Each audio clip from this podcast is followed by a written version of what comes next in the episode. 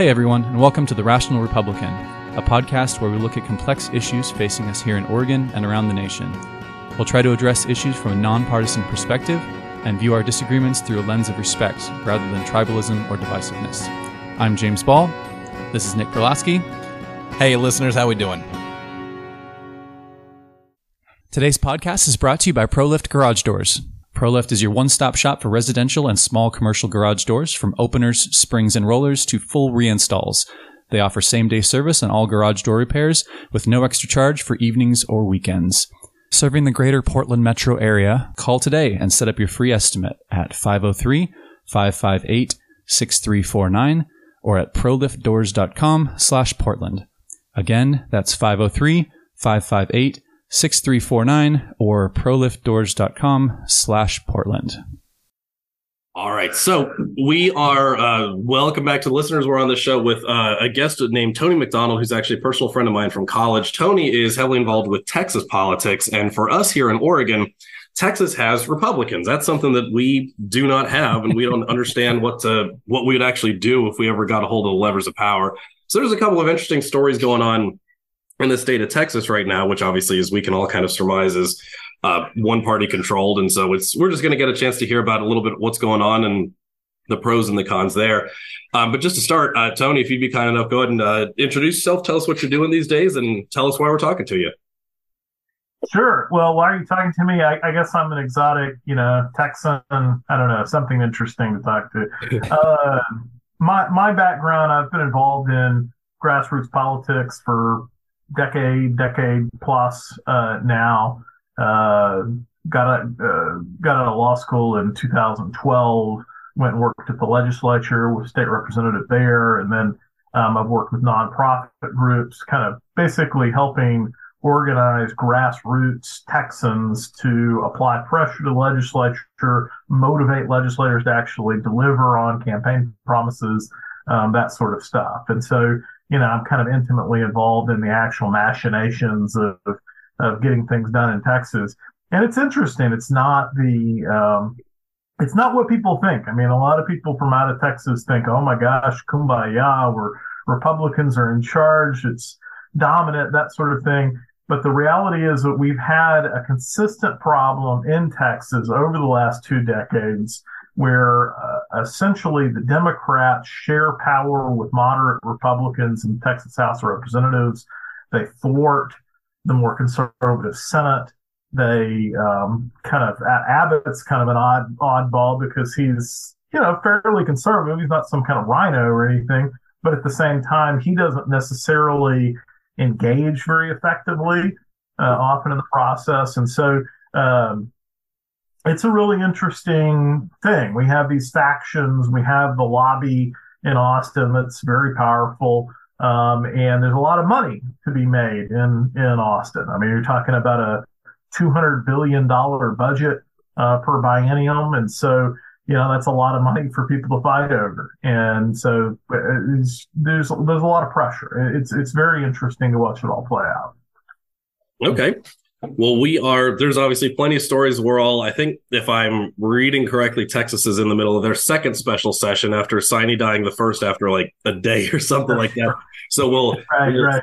we'll, jump in with all that in a second. Uh, but kind of the genesis of this conversation for me was Ken Paxton, the Republican Attorney General, has been impeached by the Republican House. And I guess to start out right. with, what what happened there, and why did a Republican impeach a Republican? Yeah. So, I mean, uh, first of all, the House is very moderate and hostile to conservatives. Um, you essentially have kind of two different wings of the Republican Party. Um, the party itself is now very conservative. The grassroots that are kind of in charge of that are now very conservative, and they're aligned with um, the lieutenant governor, Dan Patrick, who is arguably the most powerful legislative official in the state. He runs the state Senate. And so, uh, because he's elected to that position, it, he's, he's really probably has the largest say in legislative agenda and what legislation is going to actually move. So we've got a Secretary of State here rather than, and we do not have a Lieutenant Governor. So is that a is that a voting member of the Senate or just uh, kind of presides over the proceedings? So it it's not it's one of those things that's developed over you know century or two to actually get to the point where it is today. Um, he's not a member of the Senate. He, Right. you know he's the the junior governor, right? I mean he's he's it would be a position that would be largely hey you're a fill-in, right? Yeah. you know, for the governor, which is the way it is most places with lieutenant governors. But, you know, uh, because you have uh, the lieutenant governor as the president of the Senate presiding over the Senate, effectively the lieutenant governor setting the agenda in the Senate. He's coordinating all these senators to come to a to a, to an agreement. So that's a very powerful position and Right. A very conservative, probably the most conservative statewide yeah, maybe it's a little debatable, but you know, one of the most conservative statewide officials in Texas manning that post. Opposite him over in the House, you have Dade Phelan, who is a state representative who got elected speaker, um, uh, coming out of a, there was a scandal. The old speaker got thrown out. I was all involved in that. There's great stories on that. Um, and then we, we brought in uh, this new guy. Well, he gets elected literally by courting the vote of the lesbian caucus, you know, by uh, working to get some Republicans and some Democrats on board. And so his allegiances are there, um, and he's antagonistic to the lieutenant governor. Um, and kind of filling a role there to resist conservatives and oppose that. Abbott is somewhere in between. And so, um, you know, you have these factions, obviously the members in the House very much kind of falling in line behind the speaker, wanting to curry favor with leadership in the way that you typically see, just like you see in DC, where, you know, people fall in line behind the Speaker of the House because they want, you know, the, the preferential treatment. And so you, you have these two factions there and they're headed in very different directions. And it's, it's, it's interesting to see them, you know, uh, resist each other and, that sort of thing. So, um, but again, you know, we have a, a lieutenant governor who uh, effectively is kind of running the show on the Senate side, and that puts him in probably the catbird spot, you know, to actually move legislation in the state. So it seems like the factions in Texas are really more between the House and the Senate than they are between Republicans and Democrats. Is that yeah, I mean, I mean that's true. I mean, the House is, I would say, effectively a coalition government in the House. Uh, the big issue, for example, this session is that Republicans came out and made it one of their top legislative priorities to call on the House to stop giving committee chairmanships to Democrats. So Hmm. we've had this policy going back decades of saying, okay, well, we're going to share the leadership positions in the House. And that maybe made sense back in the 90s whenever things were kind of tilting and flipping, right? But uh, their party is saying, no, we, we kind of don't like the fact that we haven't elected a Democrat in 30 years, but you're still giving these people positions of authority and giving them chairmanship. interesting? Uh, the speaker refused to recognize uh, an amendment, a rules amendment to actually get, not even that it would have passed, but literally just as a brute show of force, refused to let them even lay out an amendment to get rid of Democrat chairs. Therefore, we couldn't even get a vote on getting rid of Democrat chairs. And so, um, that's the status quo, right? Is to is to have those Democrat chairs in those positions, and it's kind of surprising too. I don't know if y'all caught, um, you know, last session whenever we had special session going on, the Democrats fled to D.C. Um, in order to bust quorum. And you know, at the time, a lot of these Republicans were saying, "Oh, it's totally different. We're we're not going to put up with this anymore." But you know, back to form. Whenever you got into this session, no, it was we're going to continue to put up with this. We're going to continue to let Democrats not only you know snipe from hills in terms of opposing Republican agendas, but then they're still sharing power with them uh, for no real good reason. Just kind of uh, tradition and the political interest of the lobby you know, and, and so all of these people uh, raising and spending money on incumbents, it's really driven by that sort of thing. So that's that's kind of a thing there. Paxton is very much in the conservative Patrick kind of wing of the party, right? Um, and you have other people, Sid Miller, who's an agriculture commissioner, is actually incredibly popular uh, state official. He's in kind of that conservative wing of the party. So, you know, that's one of the reasons that they would go after Paxton is literally just it's it's infighting between these factions. And so mm-hmm. it was a huge surprise uh, that the House was doing this. They did it all in secret. Uh, they came out in about 72 hours and said, "Oh, hey, here's our impeachment resolution. We're going to vote." And they made them all vote, and most of the House members, of course, fall in line behind leadership, and they voted through and, and voted it through. And there's it, it, was a really shoddy process. I mean, you just didn't have you didn't have sworn testimony. You didn't really have concrete evidence of any of the things that were said. Most of the things that were brought up were things that had uh, been addressed in the primary and the election before. We have a state law that says we don't remove people for for things that they did prior to an election. So it was real shoddy what was done, but you know, it's done. Once it's done, I mean, literally Ken is now removed from serving as AG um, and have to have a trial in the Senate. And, you know, we're going to be at least a couple months until we have a trial and, you know, decide whether the senator is throwing out or not. So the impeachment means that he can no longer serve until the trial happens in the Senate. Yeah, That's, he's suspended okay. until, until that happens. So this was all really kind of a shock that this this came out. I think from from my perspective as just kind of an analyst, I wouldn't do something like this to my enemy if I didn't think I was going to succeed. But yeah. I don't see how they succeed. I don't see how the Phelan wing of the party gets the Patrick Senate wing of the party to say, oh, yeah, we're going to throw Ken Paxton out of office. That seems unlikely, and it seems like a complete loser for them. Why would they? Why would they let you know the the Phelan kind of wag the dog, right? And you know, this guy who's probably the, the lowest on the political pecking order in Texas, that he's going to be the one and he's going to suddenly set the agenda and he's going to throw the AG out. He doesn't have the political juice to do that. Uh, so I just, I just don't expect it to actually happen. It, it reminds me honestly of uh, Scott Walker, like 12, 15 years ago, whenever that was. And they there was they led a recall effort and everybody in wisconsin said look you know maybe i don't like him maybe i don't like the policies that he's espousing but like he was a duly elected official in the state he didn't actually do anything yeah. wrong or illegal we don't that's not cause to go through and kick him out and it seems to again from me from the outside looking in at this point it seems like the the the and it, it correct me if memory serves 150 members in the the state house and 30 state senators so there's 150 31. I'm sorry, 31. 31, yeah. Yeah, good catch, good catch. Um, so there's a much more broad spec. we would be doing this on the day that I just can't get over my allergies. I'm sorry.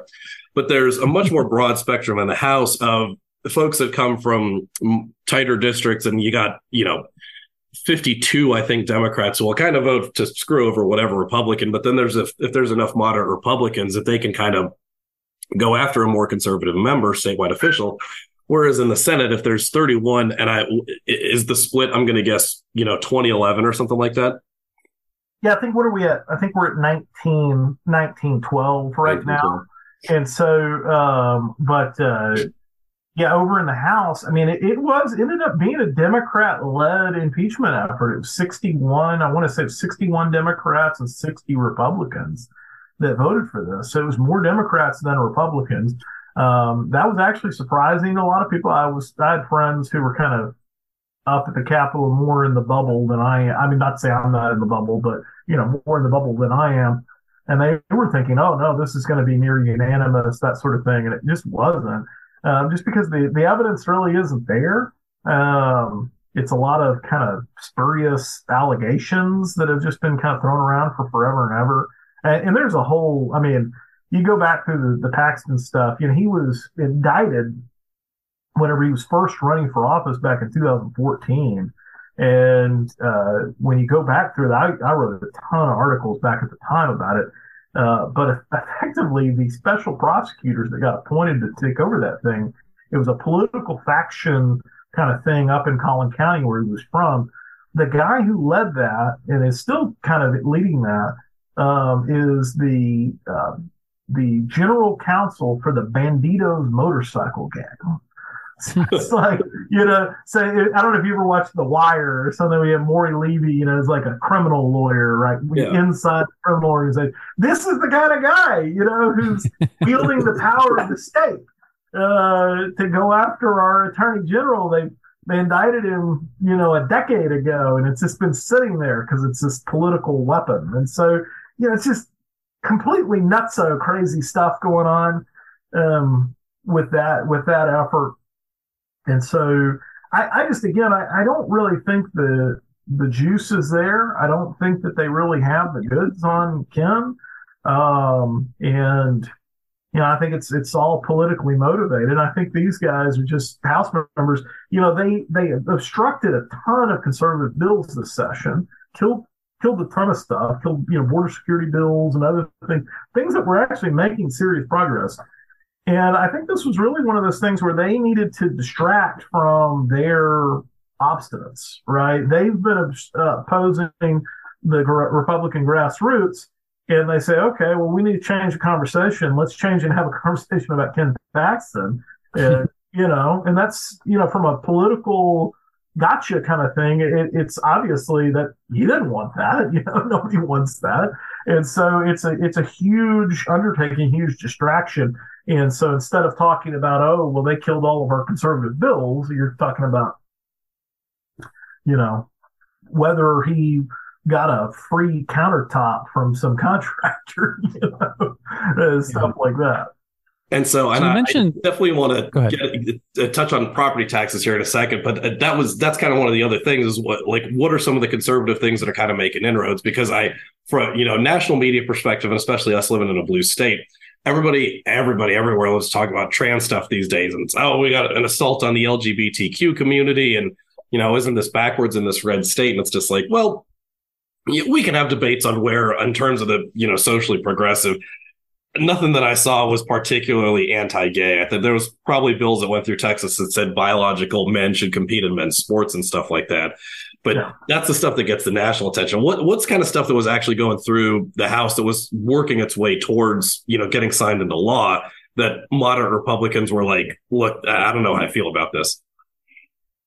Yeah, well, it isn't so much like I don't know how I feel about this. It, it, it was weird this session. Um, Phelan whenever actually, and this goes back to Bonnen, the prior speaker. He brought in a guy named Hugh Brady, who is truly he is probably the expert on um, on House parliamentary procedures. Wrote the book on it. Very very smart man. Um, worked in the Obama administration, was the parliamentarian for the Travis County Democratic Party.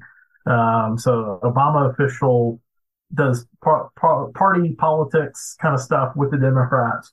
They bring this guy in and they make him the House parliamentarian, which means anytime you have an objection and the rules, raise a point of order, um, you know, technically the speaker is the one making that decision because making that decision on the recommendation of the parliamentarian. In in practice, they kind of let the parliamentarians kind of run wild with it. So they've had this guy in there since Phelan's been in, and uh, effectively he had an agenda this session to say, okay, we're going to kind of create new rules you know, so we're going to pretend that certain precedents are there that really aren't there, but uh, we're going to create new rules and we're going to start killing bills. And it got to the point in May where, you know, it would like, it would be a busy night and they would sustain a point of order on like six bills in a row, right? And a real, like, incredibly ticky tack stuff. So, like, one of the bills there was a uh, a bill that would have forced the state to get out of of ERIC. I don't know if you've ever heard of ERIC. It's a multi-state, like 30 state uh, consortium to deal with interstate um, uh, voter registration. And okay. the way it's run has been run to actually to the benefit of Democrats. So they kind of force certain policies out and it has helped Democrats in terms of voter registration, that sort of thing, because they effectively dominate this organization. And so Republicans have been pushing back on that. Some Republic, a lot of Republican states have dropped out of ERIC. And um, we had a bill that would have said, okay, you need to look at how we do that. It wasn't like a command, we have to get out, but it was kind of set some rules and what we would do. And maybe the state would set up its own organizations, like a more Republican organization, instead of being part of this more liberal Democrat leaning organization um, dealing with voter registration. So the bill's moving forward. It comes to the floor, and um, in the accompanying documents for it, it had a, a a paragraph in there that said uh, something like, uh, some people say the costs of being part of ERIC have not been worth the benefits.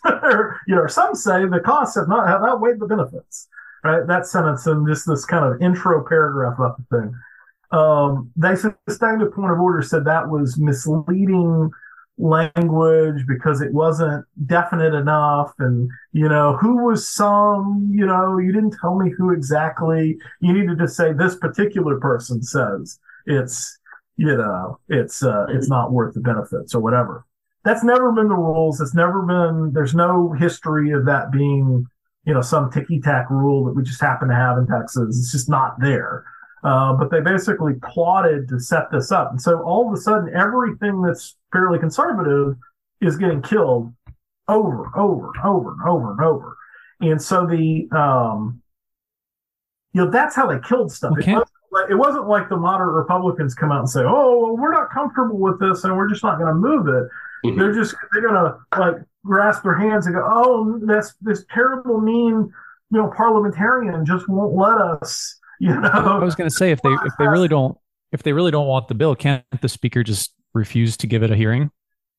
Yeah, the, a committee chairman refused to give it a hearing, but they want to look as if they want to do it, but not actually want to do it, right? And, I see. And so you let this, you know, Democrat parliamentarian be your hatchet man to kill these things, and you just go, "Oh, I can't do anything." And it's like, actually, there's a ton of things you could do. You just pretending you can't, you know.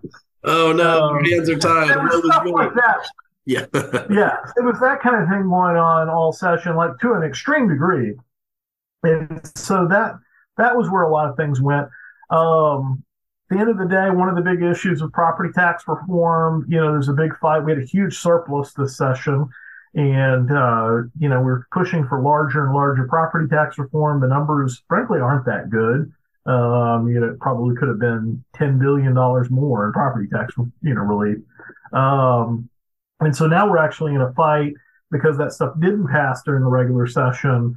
Abbott has called back the Senate and, and House to deal with that, but you actually have differing approaches now. So the Senate wants to do something that's in the in the nature of a homestead um, exemption. So those who have homesteads would get the first hundred thousand dollars of their homestead exempted uh, from uh, property taxes, so they would get kind of the the bulk of the relief.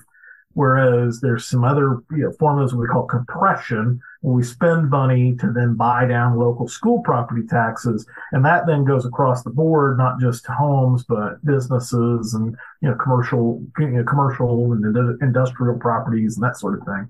And so there's this dispute between the House and Senate. Okay, do we want to favor homeowners or do we want to favor, you know, some across the board compression thing? Some conservatives like the compression thing. Some people uh, like uh, the Senate's, you know, homestead exemption thing. So we just we've got this fight going on with no real end in sight. So that's really interesting. And we'll see where that goes because there's not really something's going to have to give. I mean, something's going to have to roll over. Um, eventually. So I don't I don't know what that I don't I don't know what the end game is in that at this point. So that'll be really interesting.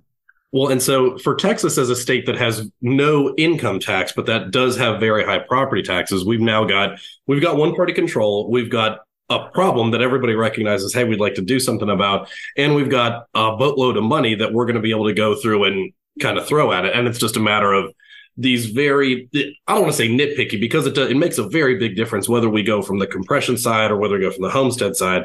It makes a very big difference, but which kind of angle we want to attack it from and who's going to end up getting the most relief. And it's it now seems So, and Texas has died has gone through one special session and is now in the midst of a session special session. We just died in Oregon three, four days ago at this point. And I, God only knows, I hope that we don't have any special sessions coming up anytime soon, please God. But it, it does seem like for well, you guys, that's like that's, I was going to say that's the old saying, you know, your your life, liberty, and property aren't safe when the legislature's in town. so, you know, you want things to pass, sure, but when they're gone, it's like, okay, we're safe. you know? Yeah, that's I. I always think it's funny, it's kind of the the mindset, and and I don't know if it's the same there, but it seems like Republicans and Democrats that I know you know democrats look at government of like oh this is great look at all the great things we can do all the money we can spend it on different things these programs and Republicans just kind of dread it, dread yeah. legislative sessions. It's how can we get through this with the least amount of damage possible? Yeah, and I, I just I, let me tell you kind of what we have is a little different. So a couple things, you know, I'm sure Democrats in, in Oregon are frustrated by this. It's you know whatever your dominant party is is going to mm-hmm. draw people who are politician first and maybe ideological. I mean, some of them may be ideological. Some of them are not really ideological at all. They're they're really there. They want to be elected. They want to be in office. Um, so anybody who's kind of a fake is probably going Democrat. They're not going Republican. There's no reason that they would be a Republican. And, oh yeah, right. And so, well, yeah, you get you get a lot of ideologues as well. I think the uh, the fakers uh, go to Secretary of State. yeah, but I mean, there's channels for that. So right. The, the you know in Texas you're going to see plenty of Republicans who are fakers. I mean they don't really believe they don't believe in anything. They don't actually believe in if if they were in a Democrat state they'd run as Democrats, right? And there's yeah. a lot of people that are like that, and so you have those people in the mix.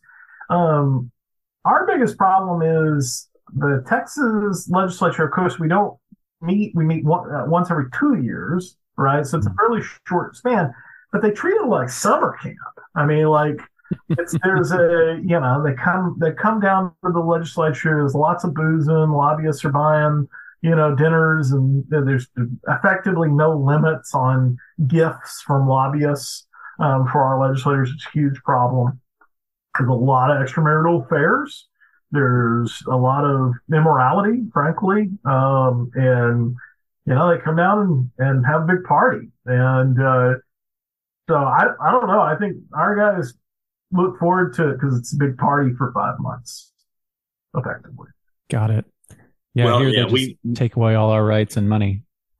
six months. We, we definitely get plenty of that here in Oregon. Bless their hearts. But yeah, there's just a there's just a lot of people with a lot of really bad ideas and they show up. Though we just Diego Hernandez, we just kicked him out two sessions ago because he was sleeping with 17 year olds, and it's just like, okay, buddy. Oh, after after being covered up for two years after yeah. he was no longer useful to the Democrat establishment. That's when they kicked him out. yeah. So let's not let's not forget that it was covered up for a couple of years before before he was finally kicked out. Um, so I'm curious. You mentioned a little bit ago, uh, border security is a big deal down there. Um, again, just kind of the national headlines is the migrants being shipped off to different countries or not different countries, different cities. You know, typically blue states.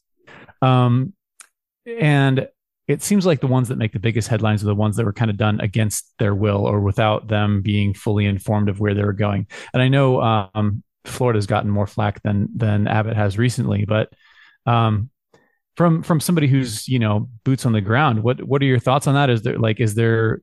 I'm I'm sure the national media is not giving it a fair shake, but well, I, I don't think it deserves. I, frankly, I don't think it deserves a fair shake. I mean, yeah. I, I think it's I think it's it's um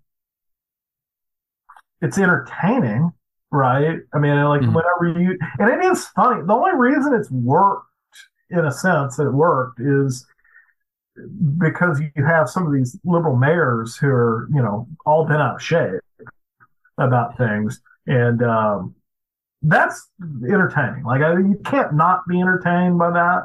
But it's not real policy. I mean, you're talking about very small right. numbers of people and it's it's a it's a show, right? You know, and so I was real negative on it, but frankly, I mean, I'm I'm a guy. I'm with the grassroots, and grassroots people don't.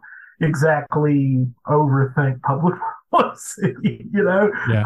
they, they see Abbott doing this and they go, great. You know, it's in this funny and whatever the, you know, whenever, you know, the mayor of Chicago or whatever gets all bent out of shape and starts complaining about how unfair it is and everything else, it's like, okay, well, I guess, I guess this is a pretty good tactic because you're giving them a little taste of what we're having to deal with and what we're having to spend money on, uh, dealing And with. that Texas. like that's the biggest thing. You get the mayor of Chicago and mayor of New York complaining about the migrants and how they don't have the resources or whatever to take care of these people.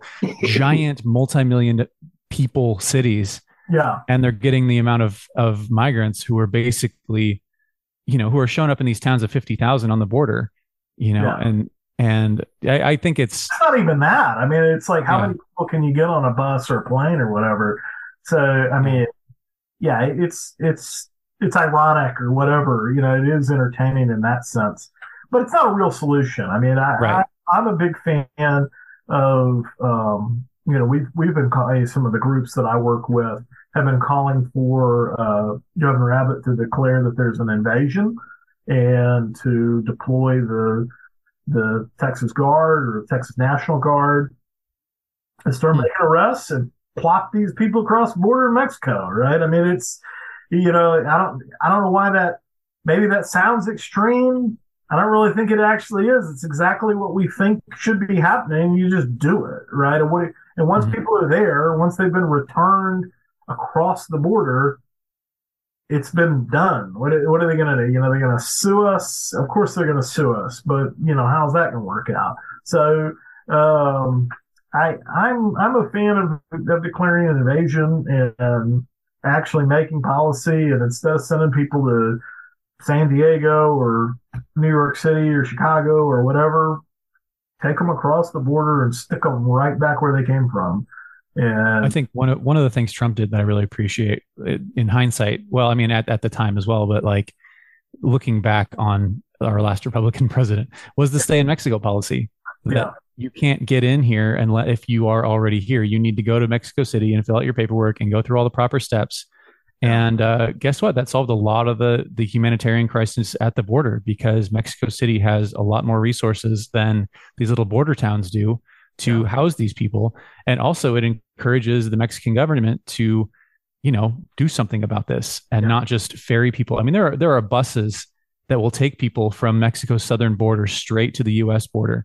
Uh, they, they've got i've i've known people who have volunteered on this this uh, caravan to bring people from central america to the us border uh, because mexico doesn't want to deal with them. Mexico doesn't have doesn't want to give them asylum they want to just send them up to the United States.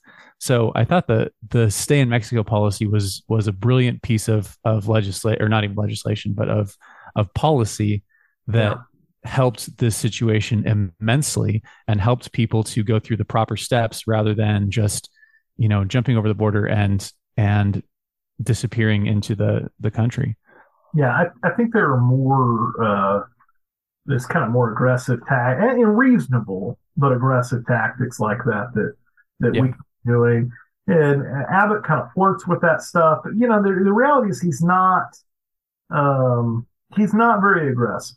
I mean, he, he's he's very his team. You know, they're going to run a poll before they do anything, right? They're going to run a poll They're going to see how you know the poll, you know the the policy poll tests, and if it's popular, okay, maybe they'll do that. And it's not to say that's a, like a bad thing, but it's just very plotting. It's very small c conservative, and and that's what we see play out a lot of times. Now, that, I I feel like that's interesting. Just it, it, he's there. There are not term limits for governors in Texas. Is that right? Right? You know, I So- wish we did. I, I I think I think it's kind of a problem that we don't. So, and he could, and Greg Abbott is I sixty or sixty-five. He's not like a young guy, but he's not you know Joe Biden ancient type age. Yeah. So he could plausibly just keep running for. His health, Is that right? You know, it, it's you know because of because of his uh, his paralysis. You know, that's that's a it's just it's just difficult. I, I don't know how. Um, I mean, obviously, I hope he finishes his term out and retires and, you know, lives, you know, retires and has a, a great end of life. there. Um, but, uh, you know, it, it, it is something that, you know, it, it's, it, it's, it is, it is, you know, part and parcel of his health condition. Um, and so I don't, I don't know how long he can just be in office. Um, you know, just like any other person, he obviously has challenges that most people don't. So, sure. um, but, uh, yeah, so we'll, we'll see about that. But, um, you know, I, I don't know. It doesn't really seem like any, any end in sight anytime soon. well, because I was going to say he, I think, won election to this office in 2014. So he will be right. coming up on 10 years here in office and up again in 2026. And if this is the thing, just poll test your way into, you know, continuing to win elections and not worrying about getting primaried or whatever, then more power to him. And that's great. But it, he struck me as somebody who is likely, I don't think, going to run for president, which is kind of the next thing. I mean, the last two guys who were governors of Texas decided to run for president. One of them actually won. I don't know where else you go in politics after being the governor of Texas. There's not like a next big job or something like that. So it's like you might as well get some good legislation in there. Well, so the, the and that's the interesting thing. I, I think he does want to run for president. Um, I don't think he, I think he recognizes he doesn't really have a great path.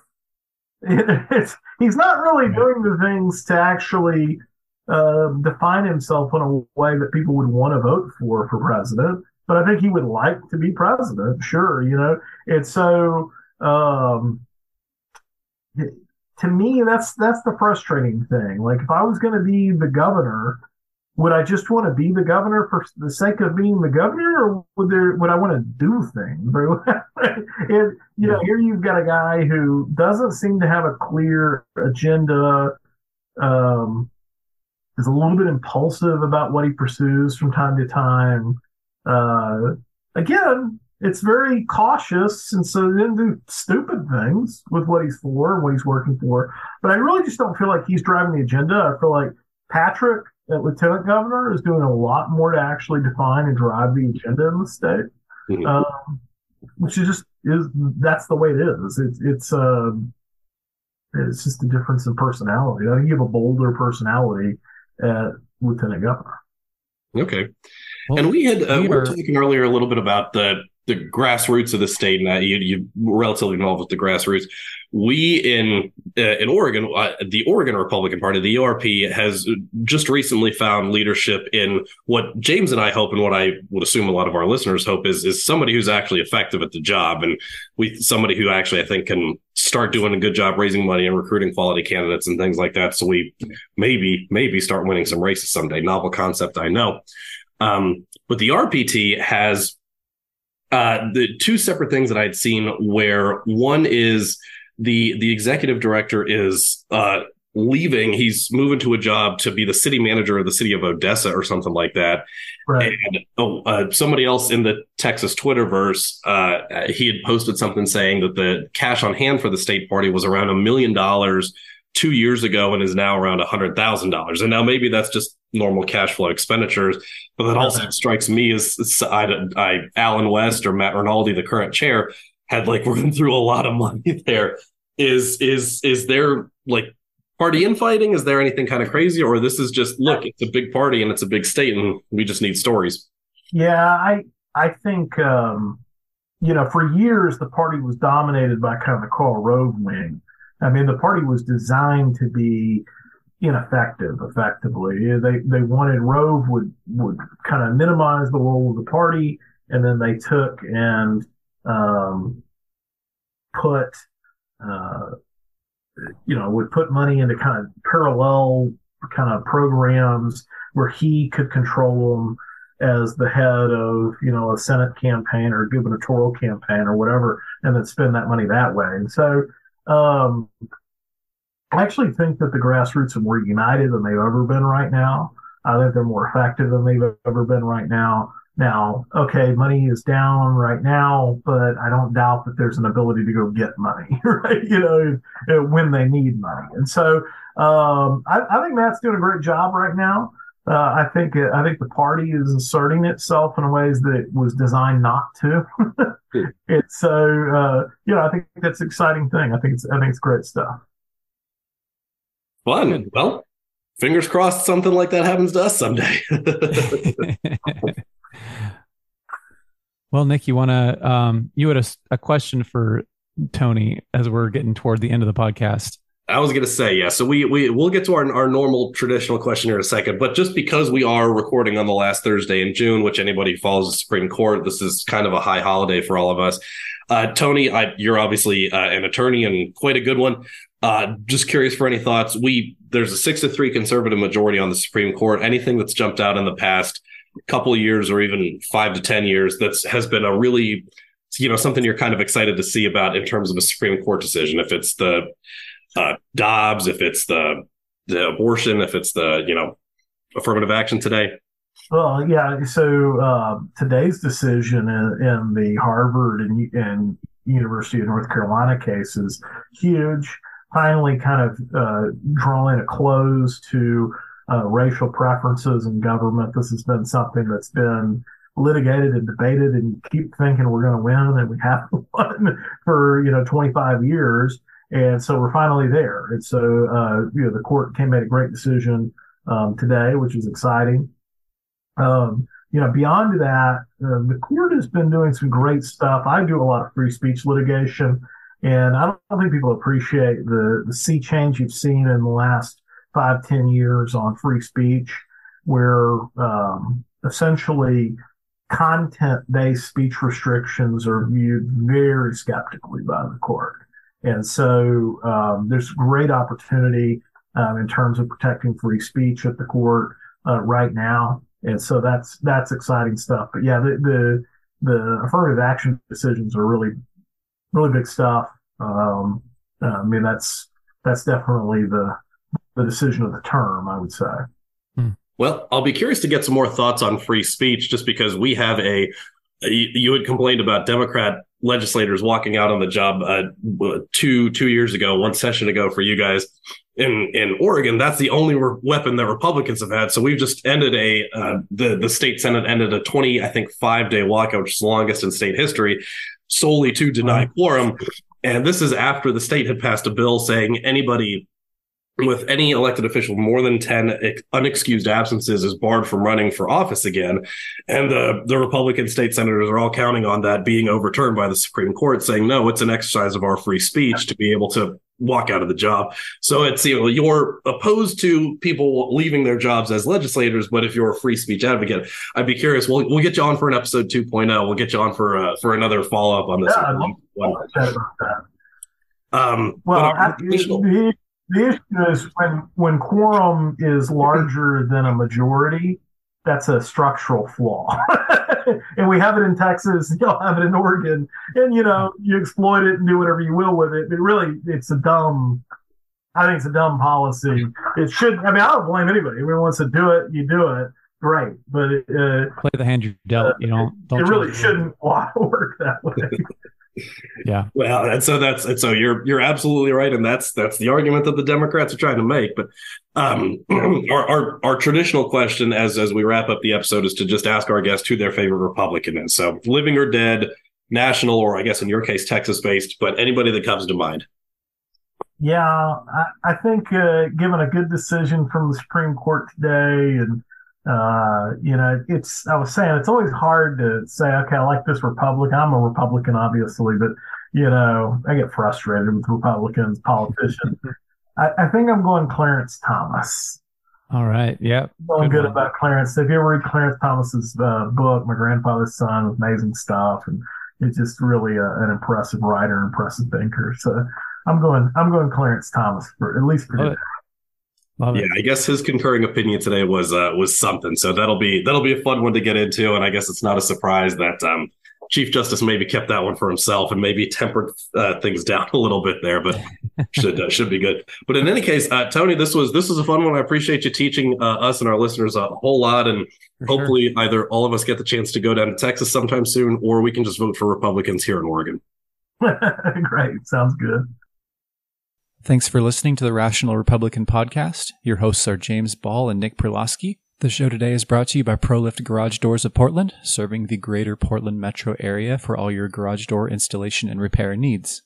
If you'd like to get in touch with the show, you can email us at james at jamesaball.com or follow us on Facebook, Twitter, or Instagram. You can find our episodes at jamesaball.com, Apple Podcasts, Google Play, or wherever you find your podcasts.